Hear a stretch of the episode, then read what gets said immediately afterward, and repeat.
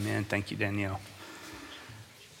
Well, today is a milestone day in the life of all women who call themselves mom. And we come to celebrate that milestone as, as well. And as we come this morning, let me just take a moment of personal privilege and wish my mom happy Mother's Day. She usually, like a mom, listens to the sermon online, and so she'll hear this uh, here in a week or two uh, as well. If you don't know, our sermons are online. We have a podcast, and our modern service is videotaped as well. But uh, happy Mother's Day, Mom. But our, our, scripture from Isaiah is kind of our launching point uh, this morning as we look at what motherhood should be. True motherhood comes from a deep sense of calling. It comes from the heart of God. It is hewn from the core of who God is. Let's look at the scripture again. Listen to me, you that pursue righteousness, you that seek the Lord. Look to the rock from which you were hewn and to the quarry from which you were dug. Now, this scripture is not talking about moms or motherhood for that matter. However, it is using poetic language to remind us as the people of God to go back to our roots, the rock, to look to God to understand how we should live. It is reminding the people of God that blessings await all who pursue righteousness and put their life and trust in God. We have to continually go back to the quarry in which we were dug. We must anchor our life on that, and we must remember because motherhood can be so confusing and tough. For example, if you Google the word motherhood, which I did this week, the top things that come up when you Google motherhood is maternity clothing. Now, maternity clothing might be important, but isn't, it isn't the core of what motherhood is. So, on this Mother's Day, I want us to return to the rock from which we were hewn and look at some biblical images of what motherhood is. Because Mother's Day, like so many holidays, can sometimes be one of those emotionally confusing days of celebration in the life of families. Why? Because while it is intended to recognize the positive contributions of motherhood, not all mothers have had a positive influence. Also, not all women have had physical success at being a biological mother. Some have lost their mothers. And for some, motherhood itself may not hold fond memories. So, how are we to be good stewards of this day? For me, it's about perspective. We must keep perspective. We must look back at the rock from which we were hewn. Ladies, you know you have the right perspective when you are just as offended that you ignored God one day as if your family ignored you on Mother's Day. Men, children, you have the right perspective when every day you invest as much time in having a relationship with Jesus Christ as you have on this day with your wife and your mother. God is the focus of our time together, and He alone should shape this day as we worship Him and receive His grace. Blessings, mercy, and needed healing. We must take seriously the influence and movement of Jesus Christ in our lives and find examples of that movement as a, mo- as a model for us. Mother's Day, Father's Day, birthdays, Valentine's Days, etc. They're all good days, but only when we have the right perspective. So on this Mother's Day, we celebrate the role of motherhood that God created in this world, a role that is crucial to the fabric of our lives. I remember when my wife became a mother for the first time, everything changed literally everything changed. Uh, become becoming a mother changes you. Her priorities changed, her body changed, our schedules changed. Everything changes when you become a mom. Motherhood is less like a Hallmark card and more like going to war. Moms, you, you understand this. Motherhood is a dying to self. Motherhood embodies a dying to self. It often is a selfless role, it is often thankless. Yes, there's joy. Yes, there's contentment. Yes, there's excitement and the, the thrill of taking care of another. But there's also pain and sorrow and anxiety and sacrifice and worry and a sense of helplessness that at times when you don't know what to do or how to fix things, there are sleepless nights. It is costly. Motherhood is costly. Motherhood embodies the heart of God, though. We see that in Jesus as he uses the metaphor of motherhood when he's riding into Jerusalem that last week of his life. He's longing for his children. He's longing for them to understand and to be saved, and it causes him to lament, as the scripture says. He's crying out in grief. And it's, this uh, passage is recorded in both Matthew and Luke. Uh, Jesus is saying as he rides in Jerusalem, Jerusalem, the city that kills the prophets and stones those who are sent to it. How often have I desired to gather your children together as a hen gathers her brood under her wings, and you were not willing? I bet every mom in here understands that feeling. That intense desire to gather her children and protect, but their children weren't listening. We call those years adolescence. As we read Jesus' words, I think all of us can understand that sense of longing and lament and love that is pouring out of Jesus' soul. That to me is the, the soul of motherhood. And we know that Jesus took that longing, he took that lament and that love and acted in sacrifice, dying to self, so that we, his children, may have life. That is the heart of a mother. We see that image throughout Scripture. We are all influenced by motherhood, for good and for bad. We're influenced by motherhood for good and for bad. I was reflecting on this as I was writing this sermon and, and, thinking about all the different mothers we see in the Bible. And I don't, we don't read much about many of the mothers, but almost every time that a king in Israel or Judah is crowned king, it, it most often lists the mother as well. And we see that in exam- for example in 2 Kings 22 1. It says this Josiah was eight years old when he began to reign. He reigned 31 years in Jerusalem. His mother's name was Jedidah, daughter of Adaiah of Bozkath. Josiah became the king of Judah at eight years of age. Now we know from scripture Josiah was one of the greatest kings in all of Judah. He was a faithful king who did what was right in the sight of God.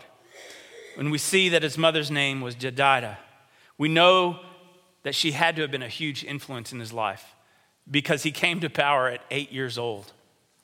She was in the background, but we know her influence must have been huge for him to be such a great king. But we also read in Second Chronicles about another king that came to power in Judah. This king lived actually before Josiah. His name was as a, hot, oh, hold on. Ahaziah. I'll get there eventually. Ahaziah was 42 years old when he began to reign. He reigned one year in Jerusalem. His mother's name was Athaliah, a granddaughter of Omri. He also walked in the ways of the house of Ahab, for his mother was his counselor in doing wickedly. For his mother was his counselor in doing wickedly. What tragic words those are. It shouldn't be that way. Too often it is. But no matter what type of mother we have, we are called to have a heart of motherhood that is rooted in the heart of God, not in the heart of evil. We must go back to the quarry in which we were dug. We see the best and worst of motherhood in the Bible. We see that in life too. But for the rest of this morning, we're going to focus on the best of motherhood. Women like Moses' mother, who lived during the slavery of God's people in Egypt. By law, her son was supposed to be killed right after birth, but she hid him from Pharaoh so that he could live. She laid him in a basket and placed him in the Nile River. But it, we see that heart of motherhood to protect. But it wasn't just Moses' mother who exhibited the heart of motherhood, but also the midwives who helped give them birth. Let's read from Exodus. We read this The king of Egypt said to the Hebrew midwives, one of them was named Shiphrah and the other Puah, When you act as midwives, uh, if you go to the next, when you act as midwives to the Hebrew, Hebrew women and see them on the birth stool, if it is a boy, kill him. I think first, it's fascinating that they name the two midwives. They must have been women of incredible influence in the community, they must have been highly regarded. But I, what I love about it is that the mid, midwives will not obey Pharaoh. They put their life on the line. And when Pharaoh comes to him and says, what, what, Where are all these boys coming from? They say, Well, they, they deceive Pharaoh and they say, Oh, we don't arrive in time. And so we miss out on the opportunity. That's at the heart of midwife, uh, of motherhood, to protect children. But even Pharaoh's daughter exhibits the heart of motherhood. When she finds baby Moses in the basket, what does she do? She raises the child as her own. She defies her father and raises the child as her own. That is the heart of motherhood right there to protect. We see that heart of motherhood in Naomi and Ruth. Remember their stories? We find their stories in the book of Ruth. If you've never read Ruth, do yourself a favor, read it this week. Such a great book. But their, their love for each other was like mother and daughter. But if you remember, Naomi was Ruth's mother in law. This is a mother in law story, a good mother in law story, not the other kind, right? When Naomi lost her sons and her husband and death, she was in despair. She was in a hopeless place culturally. And she could have demanded that her daughter in law, Ruth, take care of her. But she knew, because of where they were as widows, uh, both of them, that, that she would doom Ruth to poverty if she did that, if she m- demanded Ruth to take care of her. So, what does Naomi do? She sets her free to go back to her family so that they could take care of her. Uh, she said, Go back to your family because I can't take care of you anymore. In order that Ruth might have a chance to remarry and have a life in that culture. She exhibited a heart of motherhood that sacrificed herself for the well being of her daughter in law. That's the heart of a mother. And Ruth loved Naomi like her own mother. In fact, Naomi must have been an incredible woman because Ruth sacrifices her future in order to stay with her mother in law. That's amazing. That's amazing. You see, this is how we are called to live to sacrifice ourselves so that our daughter in laws would rather hang out with us, right? And, and in fact, this is what Ruth says. It's a famous passage. Do not press me to leave you or to turn back from following you. Where you go, I will go. Where you lodge, I will lodge. Your people shall be my people, and your God, my God. Where you die, I will die. There will I be buried. May the Lord do thus and so to me, and more as well, if even death parts me from you. It's an incredible example of love and devotion. Naomi, in the way she lived, instilled within her daughter in law a sense of love and loyalty so great that she didn't go back to her own family. She would rather risk poverty and death with Naomi than a chance for living elsewhere. Wow. We see these themes that are emerging in these great women of God. They are loyal, they are nurturing, they are protecting, they train up their children, they comfort, they fight for their children, they love fiercely. This is the heart of motherhood. Another woman in the Bible that has shown us the heart of motherhood is the prophet Deborah.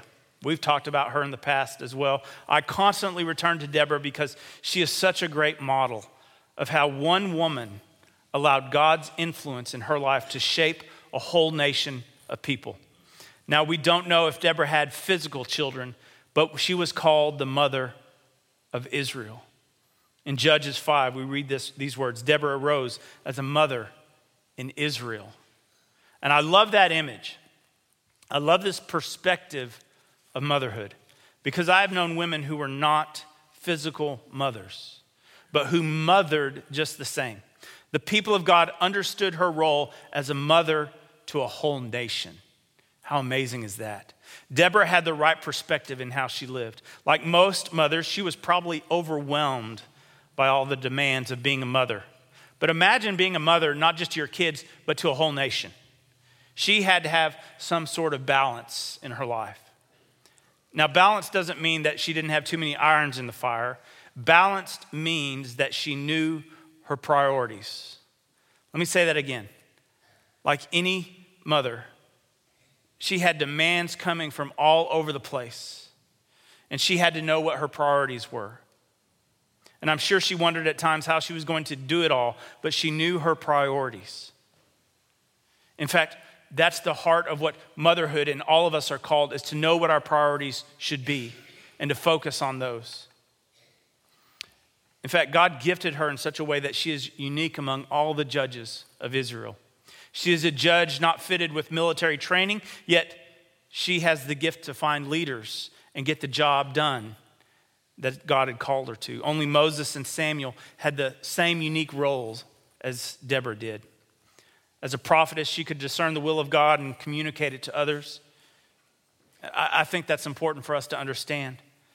Many times, I think women have a distinct intuitive advantage over men in some of these areas as well.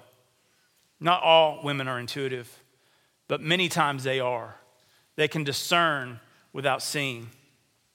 And I think that was part of who Deborah was. She could discern without seeing.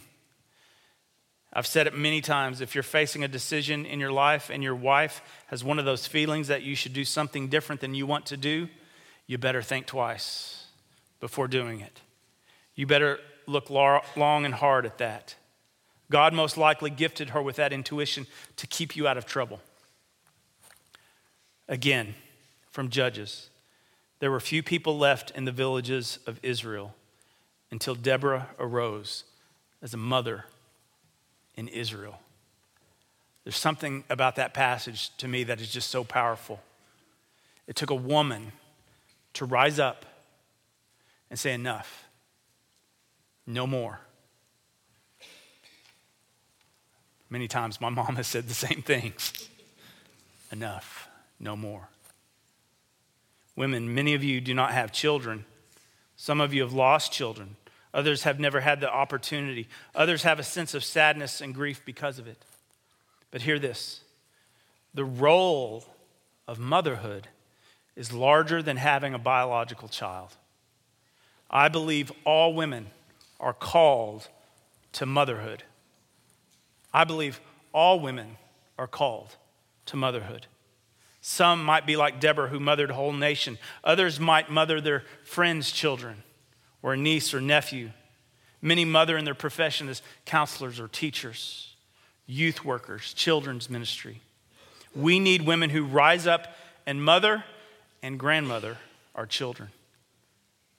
From the New Testament, I want to look at just two women. We find them on the opening pages of the Gospel of Luke Mary and Elizabeth. Can you imagine being the mother of Jesus or John the Baptist? Talk about pressure. That is incredible. But what I love about both of these women is their complete dedication to God. They are held up as examples of godly motherhood. Both dedicate their children to God, both are committed to raising them in the law of God.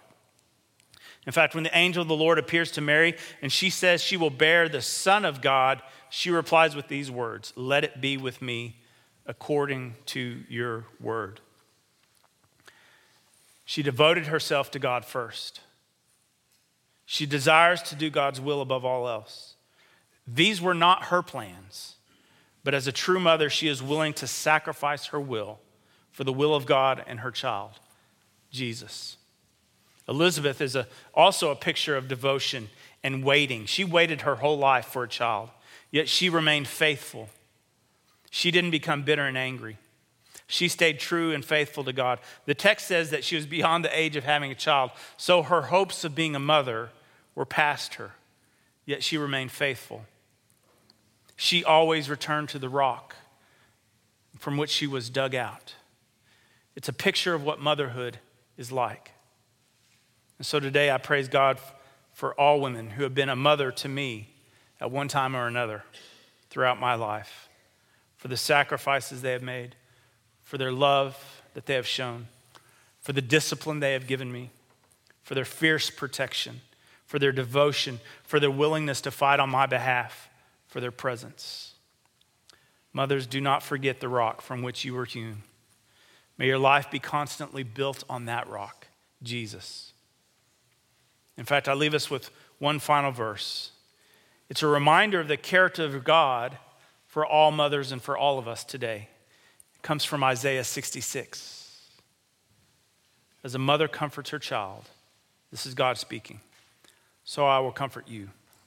You shall be comforted in Jerusalem. The heart of God has created this idea of motherhood for all of us, and especially for you women. May God's blessings be upon you today. Let's pray.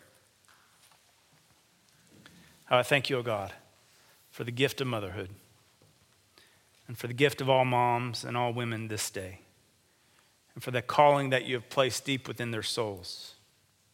May they live out that calling faithfully. As they struggle with that calling, Lord, give them grace. If they're having a hard day even today, Lord, may your peace be with them. We know it's not easy, but it is good, and you are good. And for that, we thank you. And we pray in Jesus' name. Amen.